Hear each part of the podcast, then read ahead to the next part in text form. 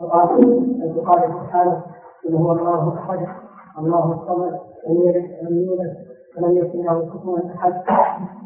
وما وصف الله به نفسه في أعظم آية في كتابه حيث قال الله لا إله إلا هو الحي القيوم لا تأخذه سنة ولا نوم له ما في السماوات وما في الأرض والذي يستقبله إلى الحديث يعلم ما بين أيديهم وما خلفهم ولا يحيطون بشيء من علمه إلا بما شاء وسع كرسيه السماوات والأرض ولا يحيطه حفظهما وهو العلي العظيم. وبهذا لمقر هذه الآية سيدا عليه من الله حافظ ولا يقربه شيء ولا يقربه شيطان حتى يصبح.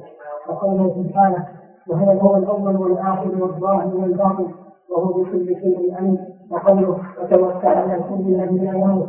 وقوله بسم الله الرحمن الرحيم. قال المؤلف رحمه الله تعالى ولهذا قد دخل في هذه الجملة حتى يصبح. بسم الله الرحمن الرحيم. الحمد لله رب العالمين صلى الله وسلم على نبينا محمد وعلى آله وصحبه أجمعين. قال الشيخ رحمه الله وقد دخل في هذه الجملة ما وصف وسمى به نفسه في سورة الإخلاص التي تعدل ثلث القرآن. ثم ذكر السورة وما وصفه وسمى به نفسه في آية الكرسي التي هي أعظم آية في كتاب الله. ثم ذكر الآية. قاله رحمه الله قد دخل في هذه الجملة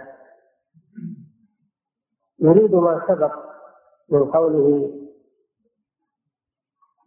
إن الله سبحانه وتعالى جمع فيما وصفه وسمى به نفسه بين النفي والإثبات.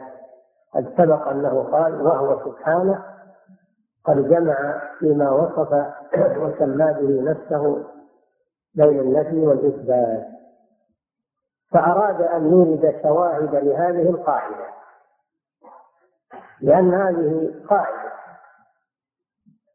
جمعه سبحانه وتعالى في أسمائه وصفاته بين النفي والإثبات. هذه قاعدة عظيمة. النفي معناه نفي النقاية عن الله سبحانه وتعالى، وتنزيه الله عن النقاية. والإثبات المراد به إثبات الكمال، كمال المطلق الذي لا يعتريه نقص بوجه من الوجوه. هذا لا يكون إلا لله سبحانه وتعالى. فأراد رحمه الله أن يذكر شواهد لهذه القاعدة العظيمة، فأورد آيات من القرآن كثيرة وأورد أحاديث بعدها عن النبي صلى الله عليه وسلم كثيرة سيأتي ذكرها وبيانها. وقدر هذه الآيات بسورة الإخلاص وبآية الكرسي. سورة الإخلاص سميت بذلك لأنها خلقت لتوحيد الله سبحانه وتعالى، ليس فيها شيء إلا التوحيد. لم تذكر فيها أحكام ولا أخبار، وإنما ذكر فيها يعني أخبار عن الأمم، وإلا ذكر فيها الخبر عن الله، لكن لم يذكر فيها أخبار عن الأمم، وإنما ذكر فيها توحيد الله سبحانه وتعالى، التوحيد العلمي الخبري. ولهذا سميت سورة الإخلاص لأنها خلقت لهذا الشيء. وسميت سورة الإخلاص أيضا لأنها تخلص من اعتقد ما ذكر فيها من الشرك، يخلص من اعتقد ما فيها من الشرك، فهي خالصة ومخلصة، خالصة في نفسها للتوحيد، ومخلصة لمن اعتقد ما دلت عليه من الشرك. هذه ثلث القرآن. ثبت ذلك عن النبي صلى الله عليه وسلم أنه قال: قل هو الله أحد تعدل ثلث القرآن. في أحاديث ذكروا أنها بلغت حد التواتر، ثبت ثبوتا متواترا عن النبي صلى الله عليه وسلم أن سورة الإخلاص تعدل ثلث القرآن. وقد ألف شيخ الإسلام ابن تيمية مؤلفا مستقلا سماه جواب أهل العلم والإيمان، جواب أهل العلم والإيمان أن سورة الإخلاص تعدل ثلث القرآن. وفسرها الإمام ابن القيم بتفسير مستقل سماه تفسير سورة الإخلاص، وهو مذكور أو مطبوع في آخر بدائع الفوائد، مطبوع في آخر بدائع الفوائد. فسر سورة الإخلاص والمعوذتين. وللإمام ابن رجب رحمه الله رسالة في تفسير سورة الإخلاص غير كلمة الإخلاص، ورسالة في لا إله إلا الله كلمة الإخلاص، وله رسالة في تفسير سورة الإخلاص. وإنما اهتم هؤلاء الأئمة بهذه السورة لعظمها. ولماذا تعدل ثلث القرآن؟ كما ذكرت لكم، الشيخ تقي الدين ألف رسالة سماها جواب أهل العلم والإيمان في أن سورة الإخلاص تعدل ثلث القرآن، ذكر فيها أقوال العلماء بلغت مجلدا شقيقا. خلاصة ما ذكر الله أعلم أنها سميت أنها تعدل ثلث القرآن لأن القرآن على ثلاثة أقسام. القرآن على ثلاثة أقسام. القسم الأول التوحيد، لا يتحدث عن التوحيد خالصا. القسم الثاني ما يتحدث عن أخبار الأمم الماضية وأخبار يوم القيامة، الجنة والنار، قسم الأخبار عن الماضي وعن المستقبل، يخبر سبحانه وتعالى عن الماضي للأمم وعن المستقبل للخليقة وما تسير إليه في الدار الآخرة. هذا يسمى قسم الأخبار. القسم الثالث قسم الأحكام، من بيان الحلال والحرام، الأحكام الفقهية، بيان الحلال والحرام، وهو ما يسمى بآيات الأحكام، الأحكام يعني الفقهية. فسورة الإخلاص خلصت من القسم الأول وهو قسم التوحيد، فلذلك عدلت ثلث القرآن، يعني في الدلالة والفضل، في الدلالة والفضل. فهي في الفضيلة تعدل ثلث القرآن، وفي الدلالة وهي أنها تدل على التوحيد الذي هو ثلث القرآن. هذا وجه تسميتها أو الإخبار بأنها تعدل ثلث القرآن.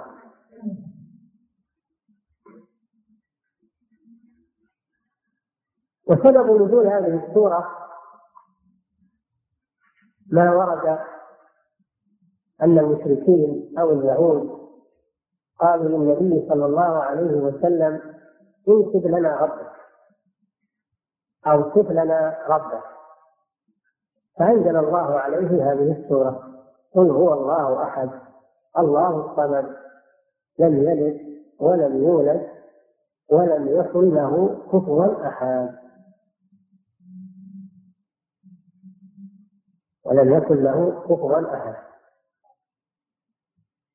هذا سبب نزول هذه السورة. وقد ثبت عن أبي سعيد الخدري رضي الله عنه أن رجلا كان يقوم الليل ويردد هذه السورة لا يقرأ بغيرها، يعني بعد الفاتحة يرددها، فأعجب ذلك هذا الرجل واستغرب، فذهب إلى النبي صلى الله عليه وسلم فأخبره عن خبره وأنه يردد هذه السورة، فقال النبي صلى الله عليه وسلم إنها تعدل ثلث القرآن.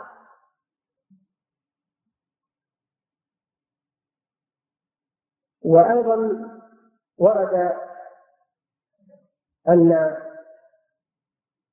جماعة كانوا مسافرين اتخذوا لهم إماما يصلي بهم، فكان يختم قراءته بسورة الإخلاص،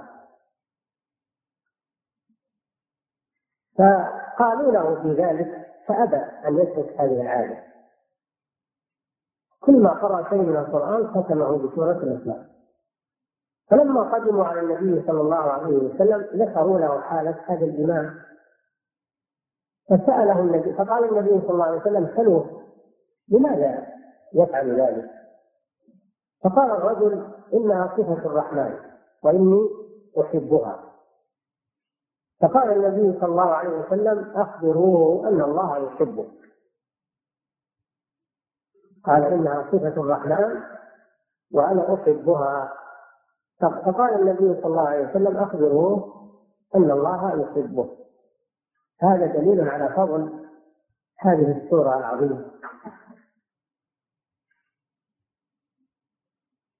قوله تعالى قل، على خطاب للنبي صلى الله عليه وسلم، أي قل يا محمد، وفي هذا دليل على أن القرآن من عند الله، وأن الرسول صلى الله عليه وسلم إنما هو مبلغ عن الله. فلو كان القرآن من كلام الرسول صلى الله عليه وسلم لم يقل لنفسه قل، وإنما الذي قال له قل هو الله سبحانه وتعالى، فهو مبلغ عن الله عز وجل.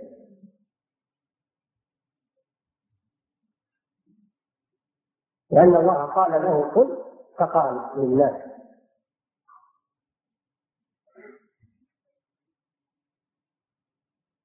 سمعنا من بعض الزنادقة في هذا العصر أنه يريد أن يحذف كلمة قل من قل هو الله أحد، ومن قل أعوذ برب الفلق، ومن قل أعوذ برب الناس. يقول ما له داعي تذكر هذه الكلمة، هذا الحاد والعياذ بالله، كفر بالله، لأنه يريد أن يحدث شيئا من كلام الله عز وجل. وعرفنا الحكمة في بقاء هذه الكلمة، وهي أنها تدل على أن الرسول صلى الله عليه وسلم مبلغ عن الله، وأن القرآن كلام الله عز وجل وليس هو قول الرسول صلى الله عليه وسلم. كما أنها تدل أيضا على وجوب الجهر بالتوحيد، وبيانه للناس، عكس الذين يقولون لا تذكروا التوحيد. الناس كلهم مسلمون، ولا حاجة إلى أننا نذكر التوحيد ونرد على المشركين وعلى القبوريين، الناس كلهم مسلمون، وهذا ينفر الناس، يفرق بين الناس. فهذه الآية ترد عليها، لأنها تأمر النبي صلى الله عليه وسلم أن يبلغ هذه السورة، وهي توحيد الخالق أن يقول للناس هذه السورة، وهي توحيد الخالق، دلت على الجهر بالتوحيد، وأن ذلك لا بد منه، لا بد من بيان التوحيد وبيان الشرك، من أجل أن يحيى من حي عن بينه ويهلك من هلك عن بينه، ولا يبقى الأمر ملتبسا. والدين ليس فيه مجاملة لأحد، الدين والعقيدة ليس فيها مجاملة لأحد. من أراد أن يغضب من بيان التوحيد فليغضب، لا بد من بيان التوحيد وشرحه للناس وإيضاحه للناس. ولا تقوم الدعوة إلا على هذا، لا تقوم الدعوة إلى الإسلام إلا على هذا. فليكن أول ما تدعوهم إليه شهادة لا إله إلا الله وأن محمدا رسول الله، فإنهم أجابوك لذلك فأخبرهم أن الله افترض عليهم 5 صلوات. فالتوحيد، الدعوة إلى التوحيد هي الأصل والأساس الذي يبدأ به ويبين للناس، ولا نتبعوا هذا تنكيرا، وإنما نتبعوا هذا تعليما، نتبعوا هذا تعليما. وإلا ما الفائدة في اسم الإسلام إذا لم يكن قائما على التوحيد والإخلاص لله عز وجل؟ لا فائدة من ذلك. التسمي بالإسلام لا ينفع بدون حقيقة. قل يا محمد هو الله أحد، هذه جملة، الله أحد، جملة مكونة من مبتدأ وخبر، هو هذا المبتدأ، الله هذا الخبر، أحد خبر ثاني. فلا مانع من تعدد الأخبار لمبتدأ واحد، يقول ابن مالك وأخبروا باثنين أو بأكثر عن واحد فهم تراث تعرف. يجوز تعدد الأخبار لمبتدأ واحد، هو الله أحد. ومعنى أحد أي أحد، هذه جملة، الله أحد، جملة مكونة من مبتدأ وخبر، هو هذا المبتدأ، الله هذا الخبر، أحد خبر ثالث. لا مانع من تعدد الأخبار لمبتدأ واحد، يقول ابن مالك وأخبروا باثنين أو بأكثر عن واحد فهم تراث تعرف. يجوز تعدد الأخبار لمبتدأ واحد، هو الله أحد. ومعنى أحد أي لا شريك له، أحد أي لا شريك له في ربوبيته وإلهيته وأسمائه وصفاته، وهو أبلغ من واحد، أبلغ من كلمة واحد، أحد أبلغ من واحد.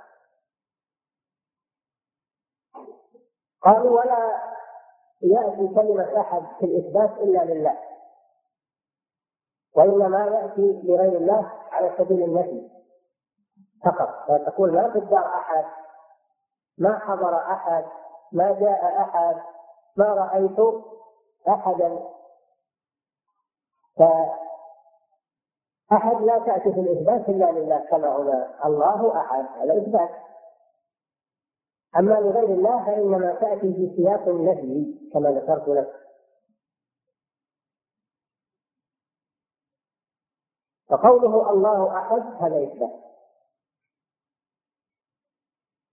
الله الصمد هذه جملة ثانية، الله الصمد. الصمد له تفاسير كثيرة ولكنها مترادفة من حيث المعنى. ذكر الصمد لأن المراد به لم يلد ولم يولد، فتكون الآيات التي بعده مفسرة له. هذا تفسير جيد، لأن أجود التفاسير تفسير القرآن بالقرآن.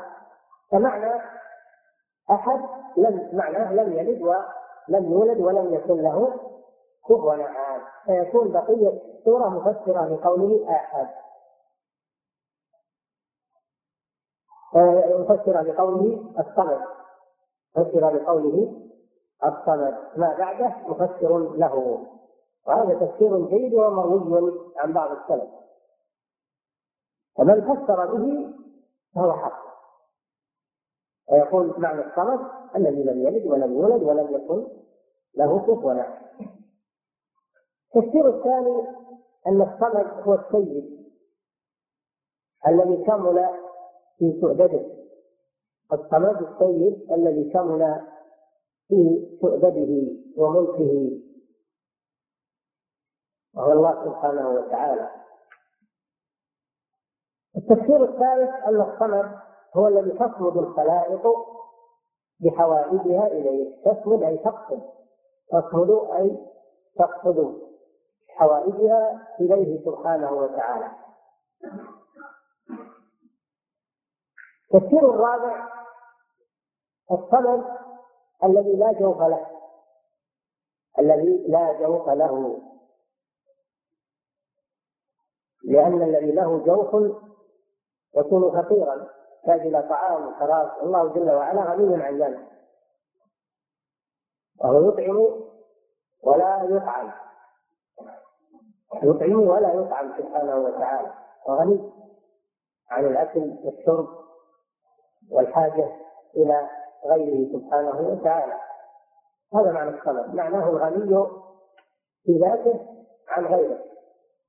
صمد الذي لا جوف له سبحانه وتعالى. وكلها تفاسير صحيحة، وهناك تفاسير أكثر منها، وكلها صحيحة، معناها واحد، فهو سبحانه وتعالى لم يلد ولم يولد ولم يكن له كفوا أحد، وهو الذي تصمد الخلائق بحوائجها إليه، وهو السيد الذي شمل في سعدته، وهو الذي لا جوف له ولا يحتاج إلى غيره سبحانه وتعالى. كلها تفاسير صحيحة. الله الصمد لم يلد، ليس له ولد سبحانه وتعالى، هذا فيه رد على المشركين الذين يقولون الملائكة بنات الله، ورد على اليهود والنصارى، وقالت اليهود عزير ابن الله، وقالت النصارى المسيح ابن الله. الله جل وعلا لم يلد، ليس له ولد، لأن الولد جزء من الوارث يشبهه، الله جل وعلا لا شبيه له ولا شريك له، الولد جزء من الوارث، وجعلوا له من عباده جزءا يعني ولدا.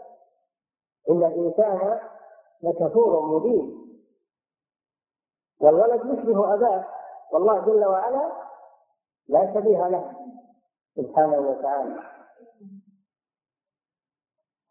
لم يلد ولم يولد، ليس له بداية سبحانه وتعالى، لأن الذي يولد له بداية، كان معدوما، الذي يولد كان معدوما قبل ولادته، ثم وجد بالولادة فصار له بداية. الله جل وعلا ليس له بداية وليس له نهاية سبحانه وتعالى،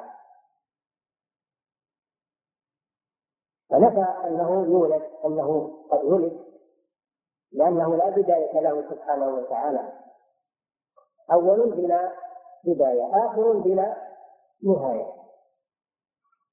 لم يلد ولم يولد. وأيضا الذي يلد ويولد يورث، الذي يلد ويولد يموت ويورث، الله جل وعلا حي لا يموت ولا يورث، بل هو الوارث سبحانه وتعالى. إنا نحن نرث الأرض ومن عليها وإلينا يرجعون.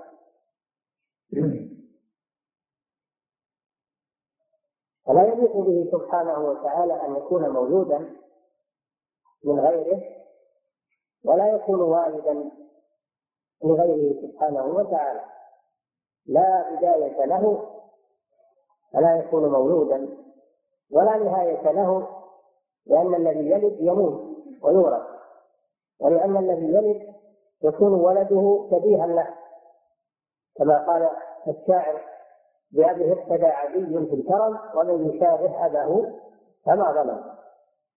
الولد شبيه للوالد، ويرث الوالد في صفاته، يسمونها الوراثة، الأطباء يسمون التوارث الوراثة، توارث هذا والأولاد في الصفات والأخلاق وحتى الأمراض والآفات، يسمونه مرض الوراث، هذا بسبب التوارث. الله جل وعلا لم يلد ولم يولد ولم يكن له كفوا أحد. الكفو هو المكافي، وهو الشبيه النظير الشريك، الله جل وعلا لا يشبهه أحد، لا يكافيه أحد، أي لا يشبهه أحد، ولا يشاركه أحد ولا يضاهيه أحد سبحانه وتعالى، ولم يكن له كفوا أحد، مثل قول ليس كمثله شيء، ومثل قوله هل تعلم له سميا إلى غير ذلك. هذا معنى وليس له كفوا أحد. فهذه السورة اشتملت على ما قاله الشيخ رحمه الله من النفي والإثبات. قوله تعالى هو الله أحد، هذا إثبات. الله الصمد، هذا إثبات.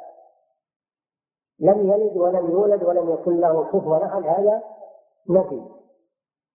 في الآيتين الأوليين إثبات الكمال لله عز وجل، وفي الآيات الباقية نفي النقص عن الله سبحانه وتعالى، نفي الولادة والولد ونفي المماثلة له سبحانه وتعالى. فقد جمعت بين النفي والإثبات،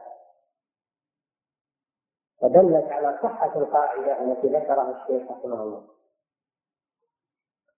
وفي أعظم آية في كتاب الله، إذا قيل لك ما أعظم آية في كتاب الله، يمكن يسألونك أهل الجوائز وأهل الألغاز، يقولون ما أعظم آية في كتاب الله، فماذا تقول؟ تقول آية الكرسي. أعظم آية في كتاب الله هي آية الكرسي. وإذا قيل لك ما أعظم سورة في كتاب الله، أعظم سورة، تقول سورة الفاتحة. أعظم سورة في كتاب الله سورة الفاتحة، وأعظم آية في كتاب الله آية الكرسي. إذا قيل لك ما أطول آية في كتاب الله، آية الدين. أطول آية في كتاب الله آية الدين، لأنها استغرقت صفحة كاملة من المصحف. طيب، وفي أعظم آية في كتاب الله، ايش الدليل على أن آية الكرسي أعظم آية؟ ما السبب في هذا؟ ما الدليل وما السبب؟ أما الدليل حديث أبي هريرة رضي الله عنه أن النبي صلى الله عليه وسلم، حديث أبي بن كعب، أول حديث أبي بن كعب رضي الله عنه، حديث أبي بن كعب، أبي بن كعب رضي الله عنه قال له النبي صلى الله عليه وسلم أتدري ما أعظم آية أو أي آية من كتاب الله معك أعظم؟ أتدري أي آية معك من كتاب الله أعظم؟ فقال أبي الله ورسوله أعلم. فرد عليه النبي صلى الله عليه وسلم مرة ثانية فقال الله ورسوله أعلم. رد عليه المرة الثالثة فقال آية الكرسي. قال أبي آية الكرسي. قال النبي صلى الله عليه وسلم إن يهمك العلم أبا المنذر، إن يهمك العلم أبا المنذر، لأنه أدرك الجواب، وهذا هو العلم الصحيح. هذه الشهادة من الرسول صلى الله عليه وسلم لأبي بن كعب بالعلم، إن يهمك العلم أبا المنذر. فدل هذا الحديث على أن أعظم آية في كتاب الله هي آية الكرسي.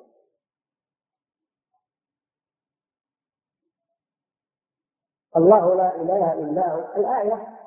الآية في اللغة معناها العلامة، الآية في اللغة معناها العلامة على الشيء، كما قال الشاعر وفي كل شيء له آية تدل على أنه واحد. آية يعني دلالة وعلامة. والآيات تنقسم إلى قسمين: آيات كونية وآيات قرآنية. الآيات الكونية مثل السماوات والأرض والخلق، النبات والأشجار والبحار والنجوم، كل هذه آيات كونية. ومن آياته الليل والنهار والشمس والقمر لا تسجدوا للشمس والقمر.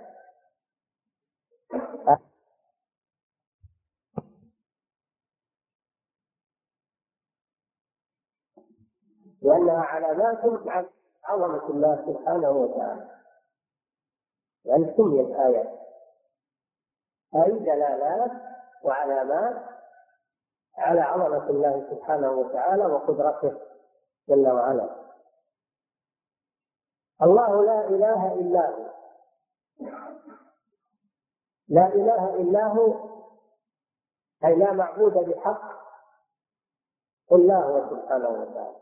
لا إله لا معبود، لأن الإله معناه المعبود، ولا نافية للجنس، وإله اسمها مبني معها على الفتح، خبرها مقدر، تقديره معبود بحق. لا إله معبود بحق إلا هو سبحانه. هذا لا إله إلا هو كلمة الإخلاص. أما الذين يقدرونه موجود، لا إله موجود إلا هو، فهذا باطل، هذا التقدير باطل، لأن هذا تفسير عن وحدة الوجود، لأنه معناها أن كل المعبودات هي الله. إذا فسرت الآية بهذا أو كلمة الإخلاص بهذا، لا إله إلا موجود إلا الله، فمعناها أن كل الموجودات هي الله، وكل المعبودات من الأصنام والأشجار والأحجار هي الله، تعالى الله عن ذلك.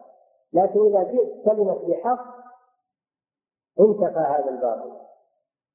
فهناك معبودات لكنها معبودة بالباطل، أما المعبود بحق فهو الله جل وعلا، لا معبود بحق غيره سبحانه، وما عداه فهو معبود بالباطل. قال تعالى: ذلك بأن الله هو الحق وأن ما يدعون من دونه هو الباطل.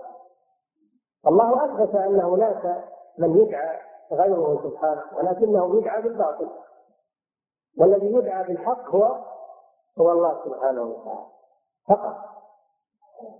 العبادات كثيرة والمعبودات كثيرة، ولكن العبادة حقا هي لله سبحانه وتعالى.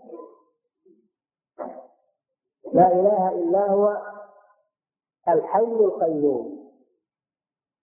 الحي أي الذي له الحياة الكاملة. الحي ضد الميت، الحي ضد الميت، فمعنى الحي أي الذي له الحياة الكاملة.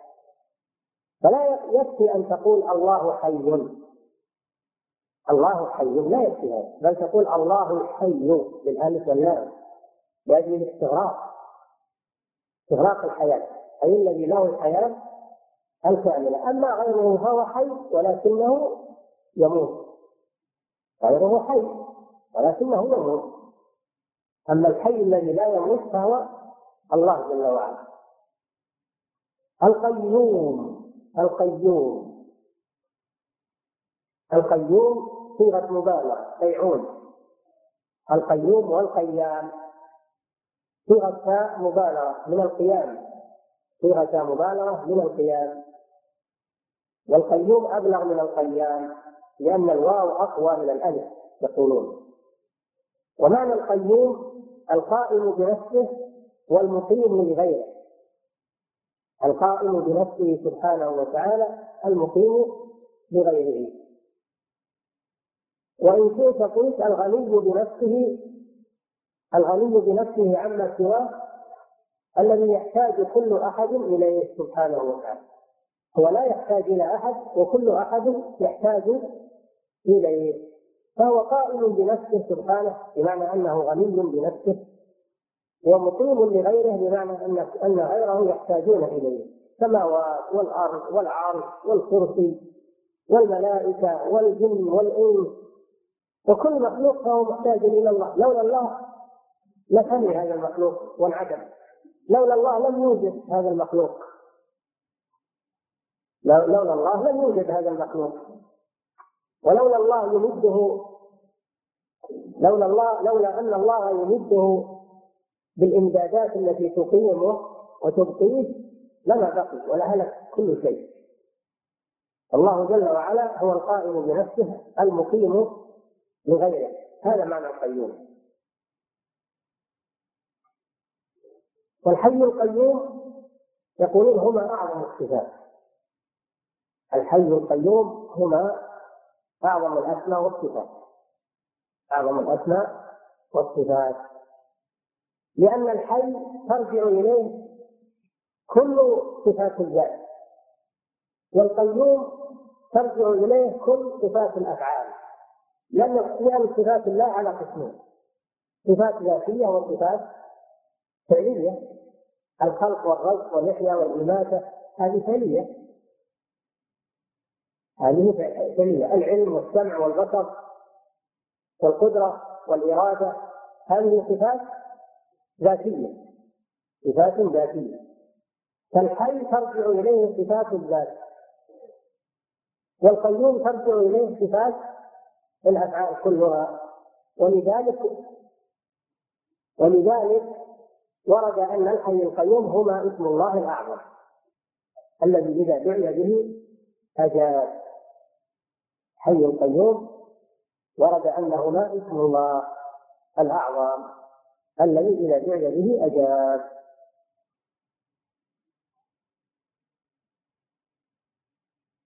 حي القيوم. ثم قال: لا تأخذه سنة ولا نوم، هذا لكمال قيوميته سبحانه وتعالى وكمال حياته سبحانه وتعالى. الحي القيوم لكمال حياته وكمال قيوميته لا ينام ولا تأخذه السنة. السنة هي النعاس، سنة النوم الخفيف وهو النعاس، ويكون بالعين. أما النوم فهو النوم الثقيل ويكون بالقلب، النوم الثقيل والغيبوبة الثقيلة هذه تكون بالقلب. الله نفى عن نفسه سبحانه النوم الخفيف والنوم الثقيل. لا تعطيه سنة ولا نوم، لا نوم خفيف يسير ولا نوم ثقيل، لأنه الحي القيوم، وإنما النوم من صفات الناقص، من صفات المخلوقين لنفسهم ولنفس حياتهم ونفس قيوميتهم، فهم ينامون. ولهذا جاء في الحديث: إن الله لا ينام ولا ينبغي له أن ينام سبحانه وتعالى. فالنوم صفة نقص والنعاس، وهما منفيان عن الله سبحانه وتعالى، أنه الحي القيوم. والنوم موت أيضا، النوم نوع من الموت، قال تعالى: وهو الذي يتوفاكم بالليل ويعلم ما جرحتم بالنهار. يتوفاكم بالليل بأي شيء؟ بالنوم، النوم وفاة. الله يتوفى الأنفس حين موتها والتي لم تمت في منامها، النوم موت. ولهذا كان النبي صلى الله عليه وسلم إذا استيقظ يقول: الحمد لله الذي أحياني بعدما أماتني، الحمد لله الذي أحياني أو أحيانا بعدما أماتنا. النوم موت، ولهذا نهي عن الله سبحانه وتعالى. لا تأخذه سنة ولا نوم. من ذا الذي يشفع عنده إلا بإذنه؟ من ذا هذا نفي، أي لا أحد. من استفهام إنكار، معناه نفي، أي لا أحد يشفع عنده، أي يتوسط عنده في قضاء حوائج المخلوقين إلا بإذنه سبحانه وتعالى. الشفاعة معناها الوساطة في قضاء الحوائج عند من هي عنده، عند من يملكها، هي الوساطة في قضاء الحوائج عند من يملكها، هذه هي الشفاعة. سمي الشفاعة لأن طالب الحاجة منفرد في الأول، فإذا جاءت الواسطة انضمت إليه، صار قطعا بعد أن كان يسرا. صاحب الحاجة كان منفردا في طلبها يسرا، فلما جاءت الواسطة انضمت إليه فصار قطعا بعد أن كان يسرا، فلذلك سمي الشفاعة. والشفاعة عند الله سبحانه وتعالى ليست كالشفاعة عند غيره، أي التوسط عند الله في قضاء حوائج الخلق ليس كالتوسط عند الخلق بعضهم مع بعض. الخلق يشفع عنده ولو لم يأذنوا، وقد يكونون كارهين للشفاعة، لكن يضطرون إلى القبول لأنهم بحاجة إلى الناس. بحاجة إلى وزير، بحاجة إلى وزير يساعده، ولو لم يتسع ربما أن الناس ينقمون عليه أو يريد التقرب إلى الناس. أما الله جل وعلا فإنه غني عن الخلق، هذا من ناحية. الناحية الثانية أن الخلق بحاجة إلى الشفاعة عندهم، لأنهم لا يعلمون حوائج الناس، لكن يبلغون عنها. الملك أو الرئيس أو الوزير لا يعلمون حوائج الخلق، يحتاجون لمن يبلغهم عنها. أما الله جل وعلا فإنه يعلم كل شيء، لا يحتاج إلى أن أحد يعلمه، يقول ترى فلان محتاج، ترى فلان يريد كذا وكذا، لا يحتاج سبحانه وتعالى، هو يعلم ما في السماوات وما في الأرض، ولا حاجة إلى أن أحد يبلغ. ويقولون هؤلاء شفعاؤنا عند الله، قل أتنبئون الله بما لا يعلم في السماوات ولا في الأرض سبحانه وتعالى ما يشركون. الله جل وعلا يعلم حوائج الخلق، فلا حاجة إلى إنك تروح تحط راسك في البيت بين الله، ادعو الله مباشرة وهو يعلم سبحانه وتعالى ويسمع ويجيب. فلا حاجة إلى أنك توسط بينك وبين الله في الدعاء. إذا وسطت بينك وبين واحد في الدعاء فمعناه أنك تقف الله لأنه لا يعلم عنك حتى يبلغ، ولهذا قال من ذا الذي يشفع عنده إلا بالله. لكنه سبحانه قد يأذن لبعض الشفعاء إكراما لهم، إكراما للشافع ورحمة بالمشفوع، لا من أجل أنه لا يعلم، ولكنه يأذن بالشفاعة إكراما للشافع ورحمة بالمشفوع. الشفاعة عند الله لا تصح إلا بشرطين: الشرط الأول أن تكون بإذنه بخلاف المخلوق فإنها تقع ولو لم يعلم. الشرط الثاني أن يكون المشفوع فيه من أهل التوحيد، أما المشرك فلا تجوز الشفاعة فيه. قال تعالى: فما تنفعهم شفاعة الشافعين ما للظالمين من حميم ولا شفيع يطاع. فالمشرك والكافر لا تقبل فيهم شفاعة ولا يشفع فيهم أحد عند الله سبحانه وتعالى. وأما أهل التوحيد العصاة الذين يستحقون دخول النار فهم الذين تنفع فيهم الشفاعة إذا أذن الله جل وعلا، ولهذا يقول في هذه الآية: من ذا الذي يشفع عنده إلا بإذنه. هذا الشرط الأول. الشرط الثاني في قوله: ولا يشفعون إلا لمن ارتضى، وهما في التوحيد. أما الكفار فإنه لا يرتضيهم، ويقول سبحانه وتعالى: وكم من ملك في السماوات لا تغني شفاعتهم شيئا إلا من بعد أن يأذن الله. على الشرط الأول ويرضى. على الشرط الثاني يأذن الله لمن للشافع ويرضى عن المشفوع فيه، هذا من الشرطين. فلذلك افترقت الشفاعة عند الله عن الشفاعة عند المخلوقين. من ذا الذي يشفع عنده إلا بإذنه، أي لا أحد يعلم ما بين أيديهم وما خلفهم، يعلم ما بين أيديهم وما خلفهم. هذا فيه وصف الله بالعلم المحيط لكل شيء. ما بين أيديهم أي ما قبلهم، وما خلفهم أي ما بعدهم، فهو يعلم ما كان وما يكون سبحانه وتعالى، محيط به. ولا يفيدون بشيء من علمه. أما المخلوقون فإنهم لا يعلمون إلا ما علمهم الله، العلم كله لله سبحانه وتعالى. أما المخلوق فإنه لا يعلم إلا ما علمه الله. والله أخرجكم من بطون أمهاتكم لا تعلمون شيئا وجعل لكم السمع والأبصار والأفئدة. فالمخلوق إنما يكتسب العلم من الله سبحانه وتعالى، الله هو الذي يعلم. علم الإنسان ما لم يعلم، علم بالقلم، علم الإنسان ما لم يعلم. ويقول النبي صلى الله عليه وسلم: وعلمك ما لم تكن تعلم وكان فضل الله عليك عظيما. ويقول جل وعلا: ويعلمكم ما لم تكونوا تعلمون. الملائكة تقول: سبحانك لا علم لنا إلا ما علمتنا. آدم عليه السلام يقول الله وعلم آدم، وآدم ما حصل على هذا العلم من ذات اليوم، وإنما بتعليم الله. وعلم آدم الأسماء كلها. ويقول الله لنبيه صلى الله عليه وسلم وقل ربي زدني علما. العلم لله سبحانه وتعالى، ولا أحد يحصل على شيء منه إلا بتعليم الله سبحانه وتعالى.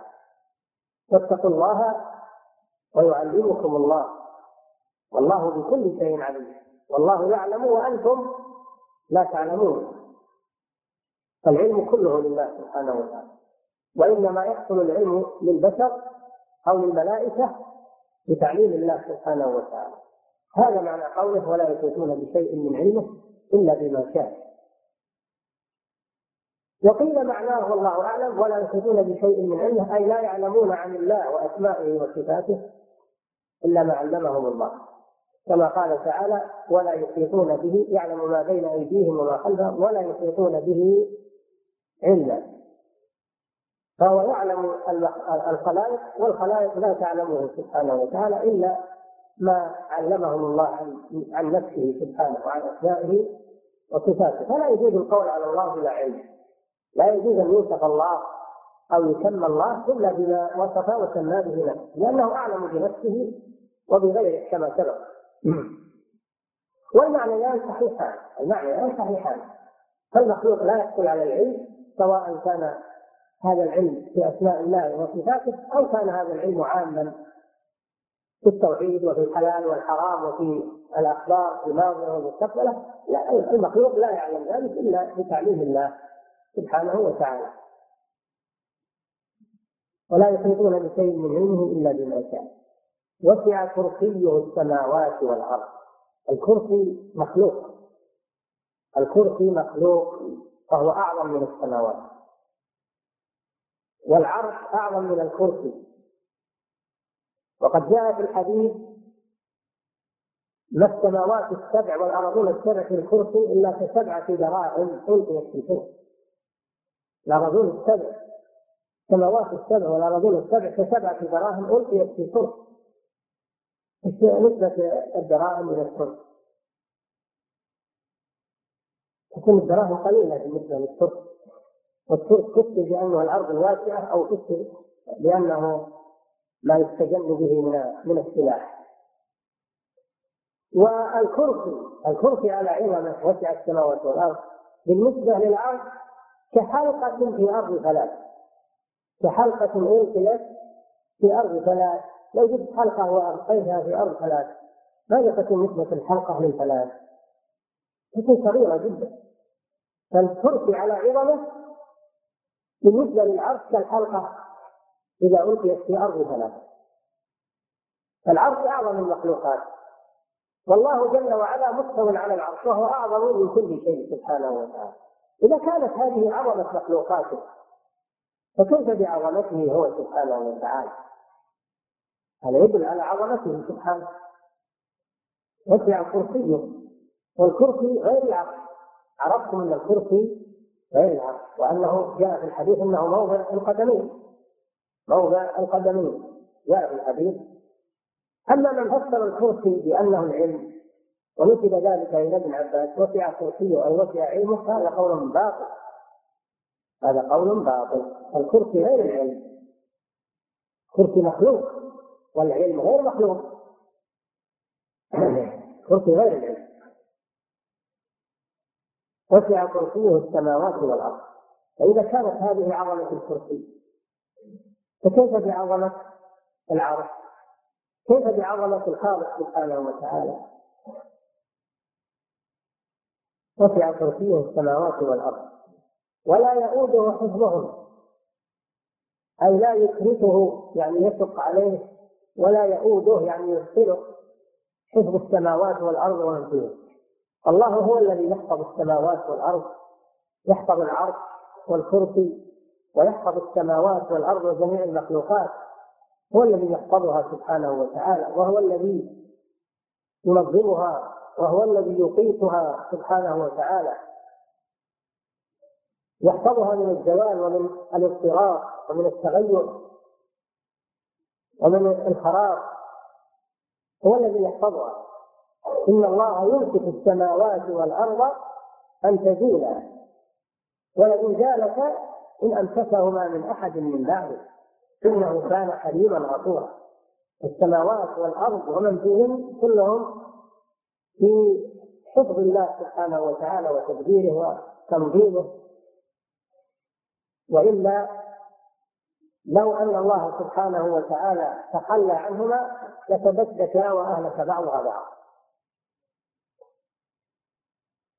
وقد يرى بعض عباده شيء من اختلال الكون من أجل أن يستعد كسوف الشمس وكسوف القمر، هذا من التغيرات التي يثبتها الله من أجل أن يستعدوا أن الله قادر على، وفيه دليل على بطلان عبادة الشمس والقمر. كذلك الزلازل وانقجاز الأرض الذي إذا حصل يعني ثواني ما هي دقائق، ثواني قليلة إذا انفجرت الأرض هلك عالم كبير وخرب ديار كبيرة وروعت عظيمة في ثواني فقط. من الذي أمسكها عن هذه الزلزال وعن الحركة؟ إلا الله سبحانه وتعالى. إن الله يمسك السماوات والأرض أن تزولا، فليس معنى أنه مستوى على العرش أنه محتاج إلى العرش أو أن كونه فوق السماوات أن السماوات تكله أو تذله سبحانه وتعالى، بل العرش والسماوات كلها محتاجة إليه سبحانه وتعالى، فهو الذي يمسكها وليست هي التي تمسكه سبحانه وتعالى، وإنما هي مخلوقات لمصالح العباد ليست لحاجته هو سبحانه وتعالى، فإنه غني عن خلقه كله. العرش والكرسي والسماوات والأرض والخلق كلهم محتاجين إلى الله، والله غني عن الجميع. يا أيها الناس أنتم الفقراء إلى الله والله هو الغني الحميد سبحانه وتعالى، ليس بحاجة إلى هذا الخلق وإنما خلقه لمصالح العباد. وسع كرسيه السماوات والأرض ولا يؤوده حفظهما. ثم ختم الآية بوصفين عظيمين وهو العلي العظيم. العلي على خلقه سبحانه وتعالى.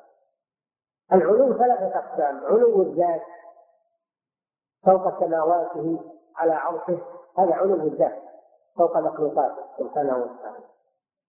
وعلو القهر، فهو سبحانه وتعالى هو الذي يدبر هذا الخلق ولا يحرج أحد عن تدبيره سبحانه وتعالى ولا يسد أحد عن إرادته سبحانه وتعالى، هذا علو القهر. والثالث علو القدر، فهو الذي لا أعظم منه سبحانه وتعالى ولا أعز منه سبحانه وتعالى. فمعنى العلي أي العلي بذاته، العلي بقدره، العلي بقهره فوق مخلوقاته سبحانه وتعالى. كل أنواع العلو ثابتة له سبحانه وتعالى. الجهمية وتلاميذهم ينفون النوع الأول وهو علو الذات، ويثبتون النوعين الآخرين علو القدر وعلو القهر. أما أهل السنة والجماعة فيثبتون الأنواع الثلاثة، ولهذا أطلق سبحانه قال وهو العلي، هذا إطلاق يشمل جميع أنواع العلو، فمن حدده فإنه قد ألحد في أسماء الله سبحانه وتعالى. نقول العلو المطلق كما دلت على ذلك الأدلة. العظيم، إذا كانت هذه المخلوقات كل هذه المخلوقات الهائلة العظيمة الواسعة كلها بالنسبة إليه شيء حقيقي، ليست بشيء بالنسبة إلى الله سبحانه وتعالى. هو الذي يمسكها وهو الذي يدبرها وهو الذي يقيسها ويقيمها، فهذا دليل على عظمته سبحانه وتعالى، ولا شيء أعظم منه جل وعلا. ففي هذه الآية جمع الله بين النبي والإثبات. نرجع لها قوله تعالى الله لا إله إلا هو، هذا نفي، أليس كذلك؟ نفي الألوهية عما سوى الله وإثباتها لله، نفي وإثبات أحسن كثير الله لا إله إلا هو نفي وإثبات، نفي الألوهية عما سوى الله وإثباتها لله سبحانه وتعالى.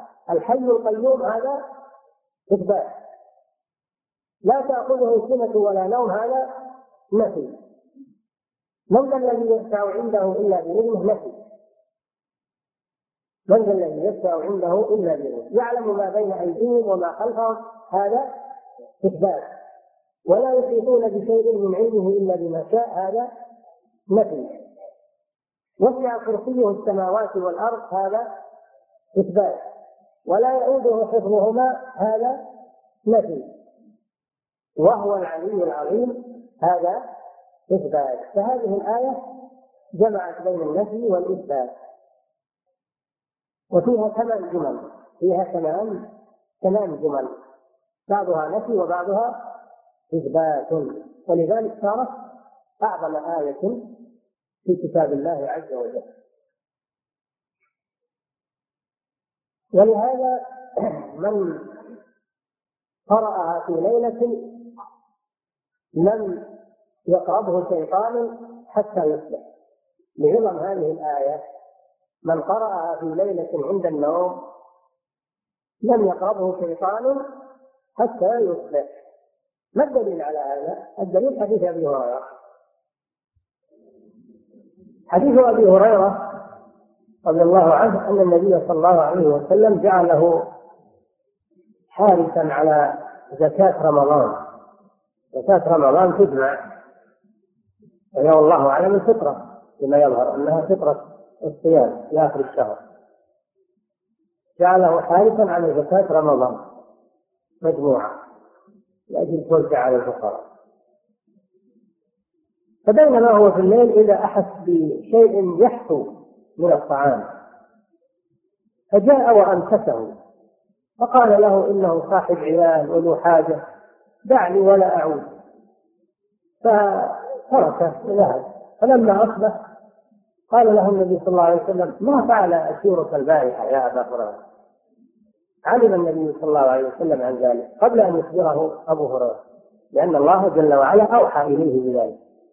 ما فعل أسيرك البارحة يا أبا هريرة؟ قال: إنه أخبرني أنه ذو عيال وأنه ذو حاجة فرحمته ووعدني ألا يعود. قال: لقد كذبك وسيعود. أخبره صلى الله عليه وسلم عما يكون في المستقبل، هذا من المعجزات، معجزات النبي صلى الله عليه وسلم. فلما كان من الليلة الثانية جاء وفعل مثل ما فعل الليلة، فقال: يا أذهبن بك إلى رسول الله صلى الله عليه وسلم، ألم تكن وعدتني ألا تعود؟ فذكر له الحاجة والفقر وتعهد أنه لا يعود، فأطلقه رحمه وأطلقه. فلما كان من الصباح قال له النبي صلى الله عليه وسلم: ما فعل أسيرك البارحة يا أبا هريرة؟ فقال له مثل ما قال في الأول، فقال: كذبت وسيعود. فلما كان في الليلة الثالثة جاء فأمسكه أبو هريرة وقال: لأذهبن بك إلى رسول الله صلى الله عليه وسلم، هذه ثالث مرة.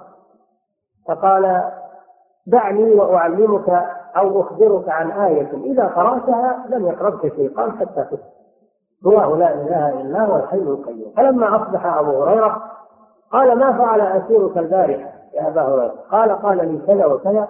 قال: لقد صدقك وهو كذوب، لقد صدقك وهو كذوب، مع أنه لم يكن يصدق، لكن هذه المرة صدق، لأن هذه الآية من قرأها عند النوم فإنه لا يقربه الشيطان ولا يزال عليه من الله حافظ حتى يصبح. هذا شاهد لقول الشيخ: التي إذا قرأها في ليلة لم يزل عليه من الله حافظ ولا يقربه شيطان حتى يصبح. والشيطان هو العاتي من الجن أو من الإنس، الشيطان هو العاتي المتمرد من الجن أو من الإنس أو من الدواب، من شاق يشيط، شاق الشيء يشيط إذا اشتد، وقيل من شقل يشطل إذا بعد، ولأن الشيطان بعيد عن الرحمة، أو من شاق يشيط لأن الشيطان فيه شدة وشيطان من الشر. ويكون من الجن ورؤوس الشياطين إبليس، ويقول من كفرة الجن أيضا من ذرية إبليس ومن غيره من الجن، ويكون من الإنس أيضا، يكون من بني آدم شيطان كما قال تعالى: شياطين الإنس والجن يوحي بعضهم إلى بعض زخرف القول غرورا. فدعاة الضلال شياطين، دعاة الضلال والإلحاد الذين يشبهون على الناس هؤلاء شياطين يضلون الناس. شياطين الإنس والجن بدأ بشياطين الإنس بشدة خطرهم، لأنهم يأتون الناس بصورة آدميين وبصورة ناصحين وبصورة إخوة، وهم في الواقع غشاشة مضللون. لذلك خطر شياطين الإنس أشد من خطر شياطين الجن، صلى الله العافية والسلام منهم جميعا. نعم.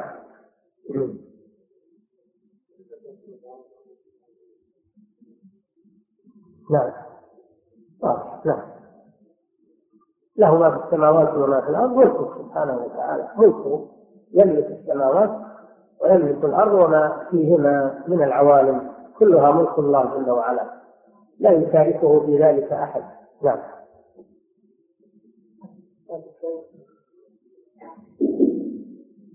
السلام عليكم ورحمة الله وبركاته. هناك قول سبحانه الله سبحانه الله القلم، لأن القلم ليس له، وكيف تفسر بها وعقلته السنة أن تنزل البيت فالوحيدة اللغة. يا أخي القرآن يفسر باللغة، لغة العرب التي نزل بها. نعم. أنواع التفسير أربعة: أولا تفسير القرآن بالقرآن، ثانيا تفسير القرآن بالسنة، ثالثا تفسير القرآن بأقوال الصحابة، رابعا تفسير القرآن بمقتضى اللغة العربية لأنه نزل بها. نعم. لا، من قرأ سورة الإخلاص 3 مرات له فضل قراءة هذه السورة فقط، وليس كان.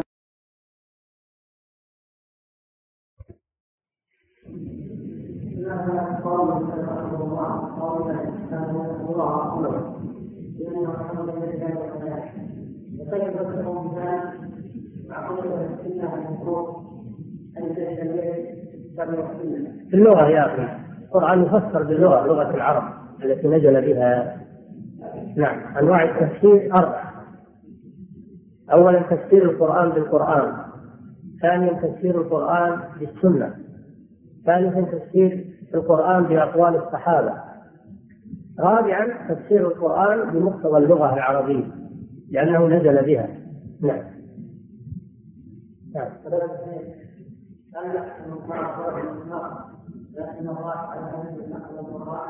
لا، من قرأ سورة الإخلاص 3 مرات له فضل قراءة هذه السورة فقط، وليس كأجر من ختم القرآن كله بما في سورة الإخلاص. نعم. نعم.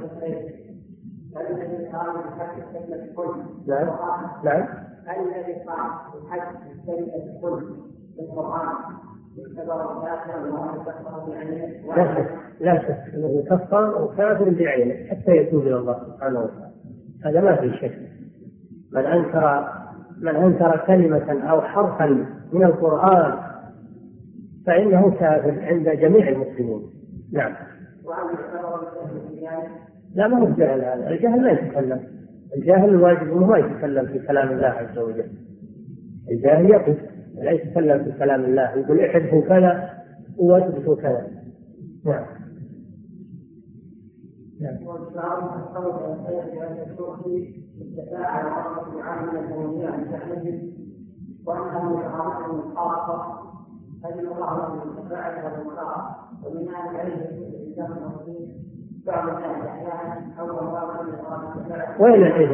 وين الإذن لهم؟ ما الدليل على أن الله أذن لهم؟ يجيب لنا إذن أن الله أذن لفلان أن يشفع، يجيب لنا إذن. النبي صلى الله عليه وسلم سيد الخلق يوم القيامة حين يتقدم إليه الخلائق لطلب الشفاعة لفصل القضاء بينهم لا يشفع ابتداء، وإنما يخر ساجدا ويستأذن من ربه ولا يرفع رأسه حتى يقول ارفع رأسك وقل يسمع وسل شرطة واشفع بشفع. هذا سيد الخلق عليه الصلاة والسلام وأفضل الشفعاء، ما لم يؤذن له إلى الآن بالشفاعة إلا يوم القيامة حين يسجد بين يدي ربه عز وجل، فكيف يؤذن لغيره من الآن؟ من هو هذا القائل؟ بالله عليكم من هو؟ وما الدليل على إعطاء الشفاعة لفلان أو لعلان؟ هذا من الافتراء على الله والقول على الله بلا علم. نعم، يعني يؤذن لهذا ولا يؤذن للرسول صلى الله عليه وسلم. نعم.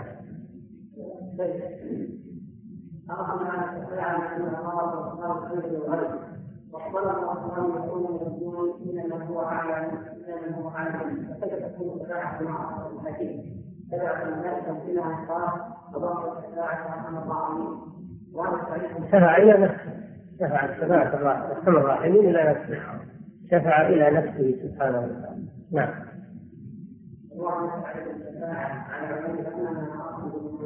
أبدا على عمومه، والله جل وعلا إذا ثبت هذا فهو شفع إلى نفسه سبحانه وتعالى. نعم.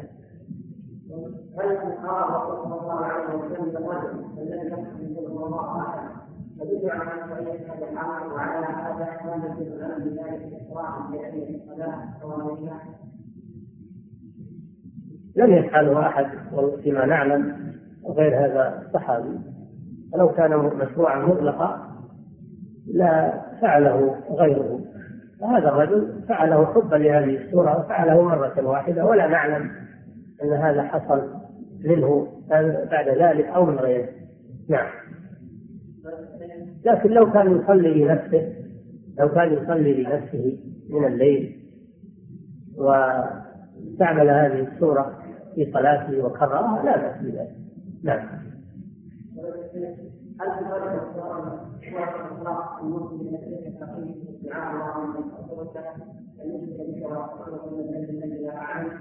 إذا اعتقدها وعمل بها برأته، إذا اعتقدها وعمل بها برأته، ومن وقع منه شرك ولو خفي أو صغير فإنه لم يعمل بها على التمام، عمل بها لكن لم يعمل بها على التمام، بل وقع منه خلل بمعناها. أما من عمل بها على التمام برأته من الشرك. نعم. نعم.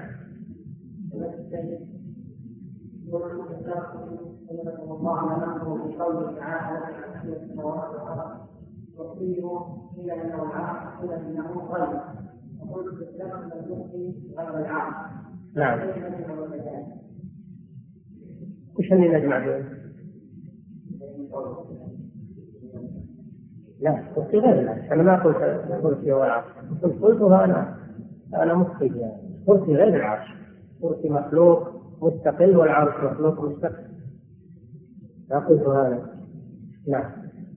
الذي قال أن الكرسي هو العرش خطأ، والذي قال أن الكرسي هو العلم خطأ، والصواب أن الكرسي مخلوق غير العرش. نعم. ما أعرف في التوارث الذي هو الحديث عن الإنسان في هذه الحالات التي تخرج الفتنة. نعم. نعم. ما أعرف في التوارث الذي هو الحديث عن الإنسان في هذه الحالات التي تخرج الفتنة على الناس ويكون ذلك عن الإنسان. ما أدري سلم الهدية ولا الفتية، ما أعرف. نعم. نعم. عرفنا أن الولد لا يجوز يجوز الله عز وجل، ولكن هذا الولد يعد صفة مخلوق بالنسبة للمخلوقين، يعد صفة كمال بالنسبة للمخلوقين، يعد صفة كمال. الذي لا يولد له يعتبر نقص في حقه، أما بالنسبة للخالق فعدم الولد يعتبر نقص كمال، لأن المخلوق بحاجة إلى الولد، وأما الخالق فليس بحاجة إلى الولد سبحانه وتعالى، أرقى من الخالق وهو المخلوق.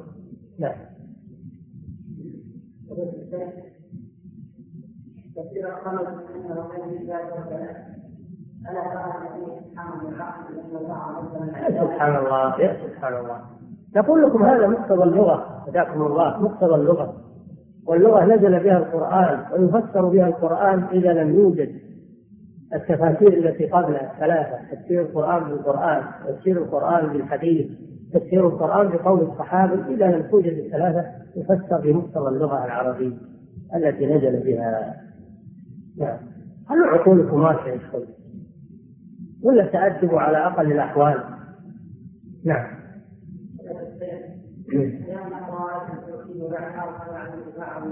نعم. نعم.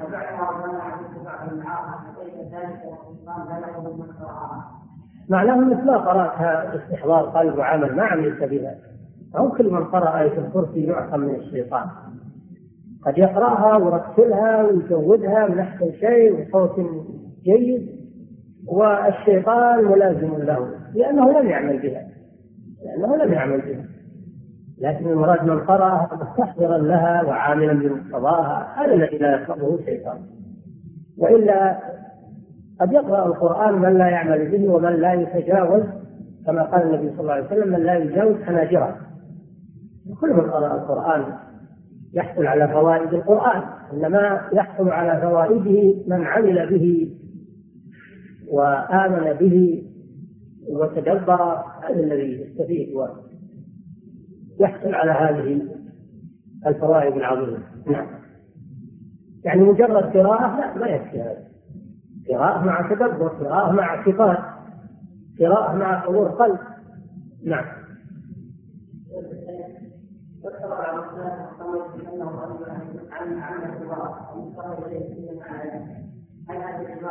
هذا صحيح. نعم.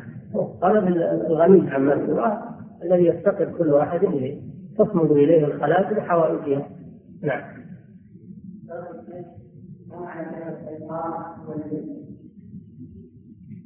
الشيطان معناه عرفته وشرحته لكم. أما الجن فإنه مأخوذ من الاجتنان وهو الاستكثار، لأنهم لا يرون، يراكم هو وقبيله من حيث لا ترونه، فسموا جنا لأنهم مستترون عنا لا نراهم، من الاجتنان وهو الاستكثار. نعم.